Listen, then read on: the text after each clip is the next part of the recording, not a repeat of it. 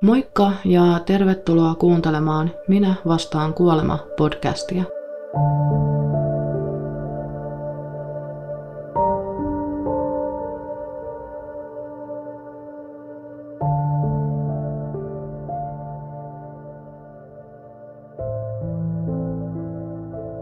Äänessä täällä Sini ja tänään mulla on Teka Adams podcast-jakson aiheena. Tämä jakso tai koko podcast ylipäätään ei sovi varsinkaan lapsille eikä herkille. Valitan taas sääntäni, mulla on reissusta saatu nuha taas riesana ja kurkku kipeä, joka vähän vaikeuttaa puhumista. Teka Adams oli vuonna 2009 29-vuotias nainen, joka oli suuren osan elämästään asunut kaduilla, kunnes päätti yrittää saada elämänsä kuntoon. Hän muutti kodittomille tarkoitettuun turvakotiin Yhdysvaltojen Washington DC:ssä ja tapasi siellä miehen, jonka kanssa avioitui. Tuohon aikaan hän oli melkein 8. kuulla raskaana. Lisättäköön tähän väliin, että monet Tekasta kertovat uutiset kirjoittivat hänen olleen jo 9. kuulla raskaana, mutta Tekan itsensä kertomana hän puhuu olleensa 7,5 kuukautta raskaana. Teka sai yhtenä päivänä puhelinsoiton tuntemattomasta numerosta, ja puhelimen toisessa päässä oli nainen, joka kuulosti todella mukavalta. Nainen sanoi nimekseen Stephanie ja kertoi Tekalle työskentelevänsä projektissa, jossa autetaan raskaana olevia naisia, jotka tarvitsevat avustusta vauvan kanssa, esimerkiksi vaatteita ja muita tarpeellisia asioita raskauteen ja vauvan syntymään. Teka oli asiasta innoissaan, mutta hänen miehensä oli varovaisempi. Hän sanoi Tekalle, että tämän tulisi olla varovainen eikä suinpäin rientää juttuun mukaan. Teka kuitenkin sopi tapaamisen Stephanin kanssa lukuisten puheluiden jälkeen turvakodin ulkopuolelle ja he tapasivat. Stephanie vaikutti todella mukavalta, joten Teka istui hänen autoonsa ja he lähtivät katselemaan noita lasten tarvikkeita yhdessä. Automatkan aikana he puhuivat muun muassa siitä, miten Tekan raskaus oli mennyt ja hänen elämästään ylipäätään. Stephanie ajoi Tekan hänen kotiinsa Switzerland MD:hin noin puolen tunnin ajomatkan päähän turvakodista ja ohjasi hänet istumaan kalustamattomaan makuuhuoneeseen. Hän tuli pian takaisin leffan kanssa ja laittoi sen pyörimään. Samaan aikaan Tekan mies soitti tälle ja kysyi, missä hän oikein oli. Teka vastasi kaiken olevan kunnossa, mutta ei osannut oikein vastata kuitenkaan kunnolla siihen, missä osoitteessa hän oli, koska hän ei tiennyt sitä. Yhtäkkiä Stephanie heitti raskaan peiton Tekan päälle ja alkoi lyömään tätä päähän.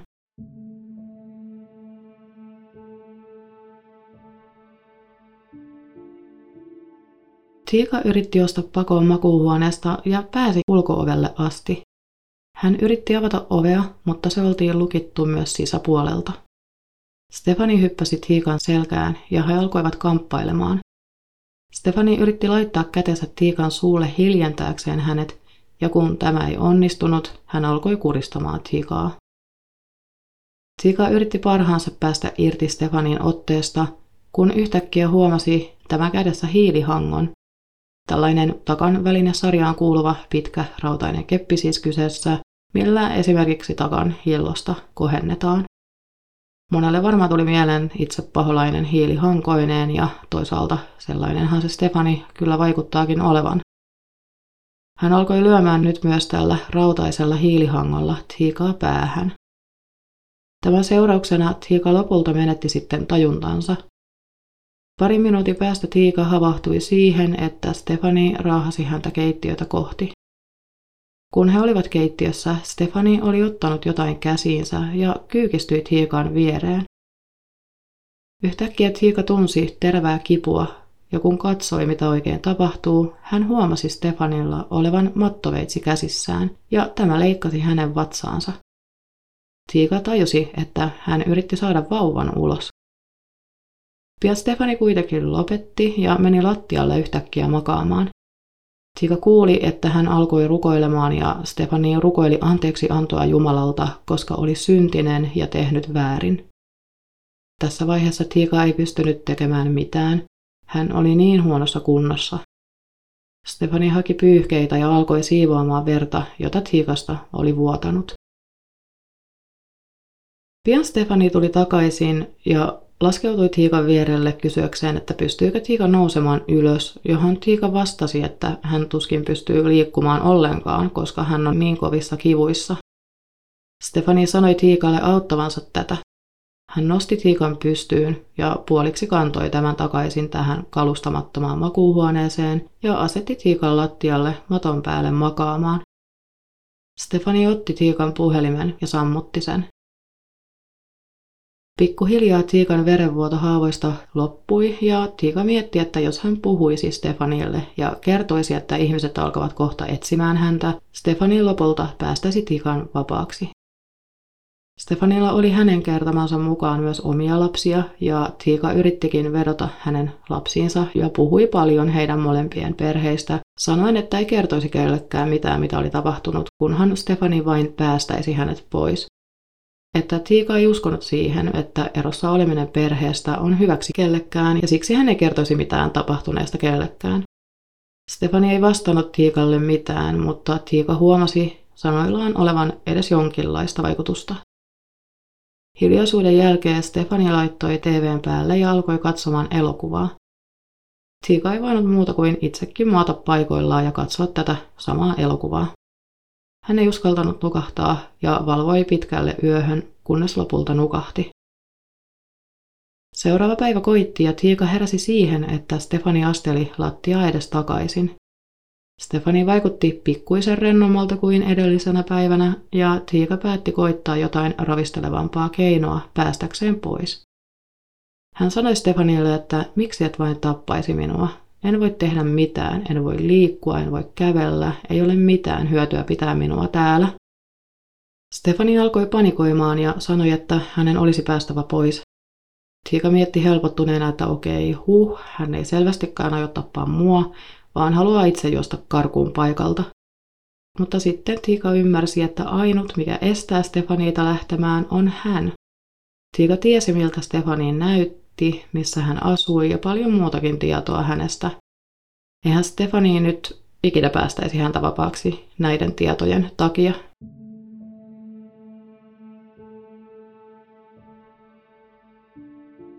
Stephanie poistui huoneesta ja kun hän tuli takaisin, hän kantoi metallista kulhoa mukanaan, joka oli täytetty jäillä, jonka päällä oli rätti.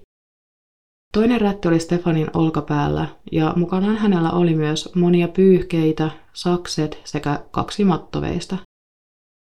Stephanie sitoi Tekan kädet ja kääri myös tämän naaman täyteen ilmastointiteippiä. Teka pystyi hengittämään vain nenänsä kautta. Tämän jälkeen Stephanie alkoi leikkaamaan uudestaan Tekan vatsaa.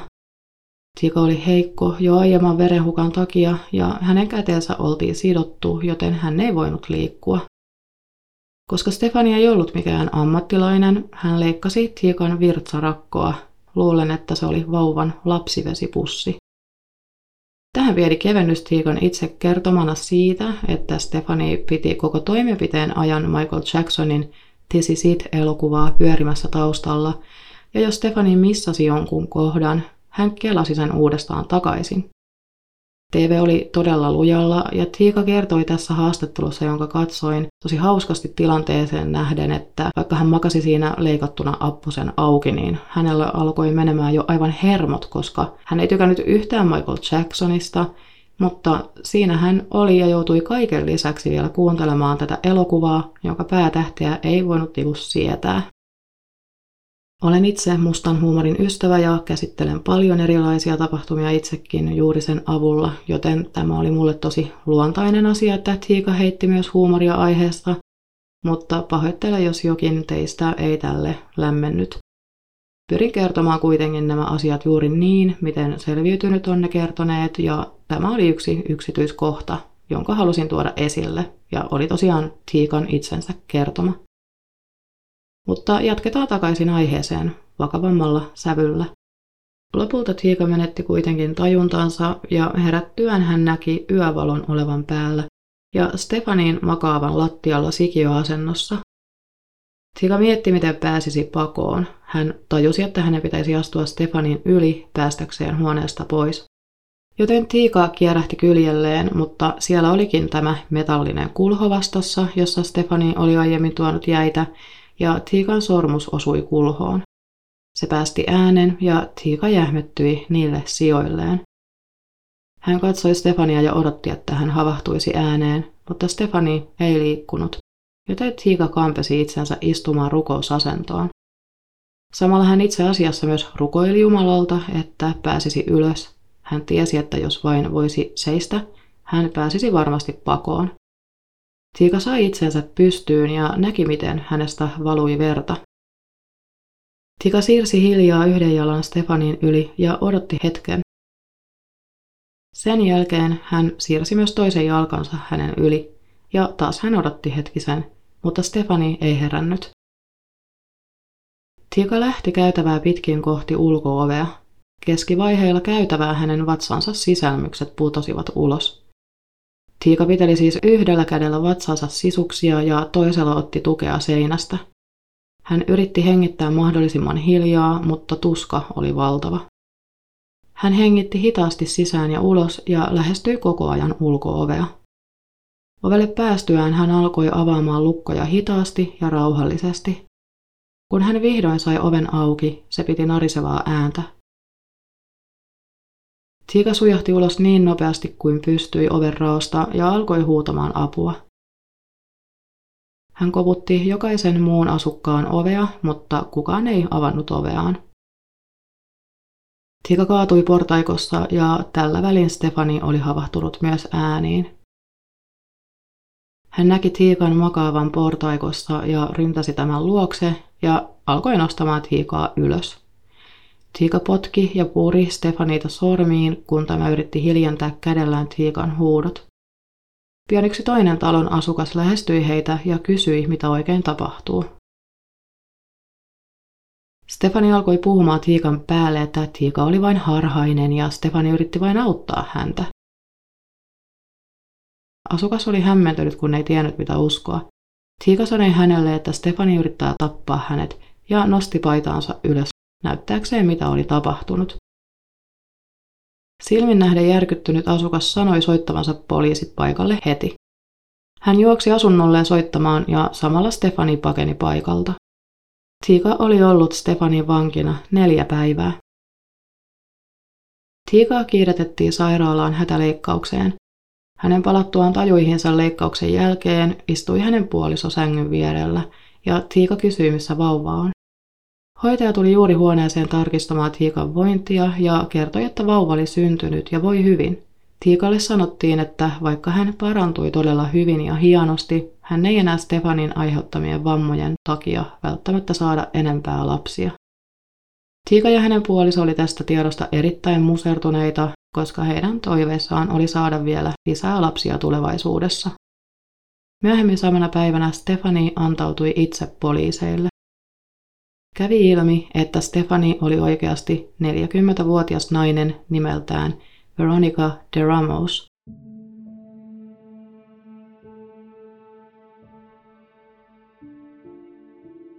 Vuonna 2010 lähes vuosihyökkäyksen jälkeen Veronica myönsi syyllisyytensä. Oikeudessa Veronica kuitenkin väitti, että Teka halusi myydä hänelle vauvansa $5,000. Tästä valheesta raivostuneena Teka syöksyi Veronicaa kohti oikeussalissa, mutta hänestä saatiin pidettyä kiinni ja Teka saatettiin ulos.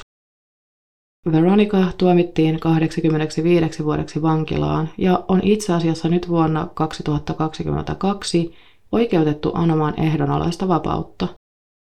Mistä en löytänyt tietoa, onko hän päässyt ehdonalaiseen vapauteen nyt vai onko se evätty vai kenties vielä mahdollisesti tulossa. Joten jos sulla on paremmat etsijän taidot, niin tuu ihmeessä kertomaan vaikka Instan puolelle, missä mennään tämän asian suhteen. Syy, miksi Veronica teki tekonsa, oli se, että hän yritti epätoivoisesti pitää suhteensa kasassa silloiseen miesystäväänsä ja oli sanonut tälle olevansa raskaana.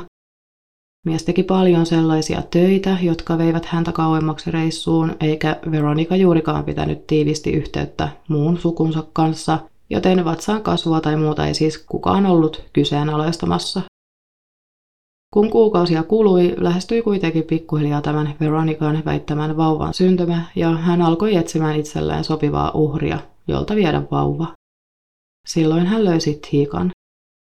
Veronicalla oli ainakin yksi lapsi ennestään, 17-vuotias poika, joka oli poliisiraportin mukaan auttanut sitomaan Tekan kädet. Häntä ei kuitenkaan syytetty mistään. On sanottu, että Veronica oli pelottava, hallitseva ja väkivaltainen myös lapselleen. Tekan nykyisestä elämästä löytyy tosi vähän mitään infoa. Ulkomaisia podeja ynnä muita myöden yritin kollata, mutta yhdessä artikkelissa luki, miten Teka ja hänen miehensä ovat muuttaneet omaan taloon lapsiensa kanssa. Eli monikossa siis lapsien, joten tämä herätti ajatuksen siitä, että Tekan ja hänen puolison toiveet perheen lisäyksestä esikoisen jälkeen ovat toteutuneet.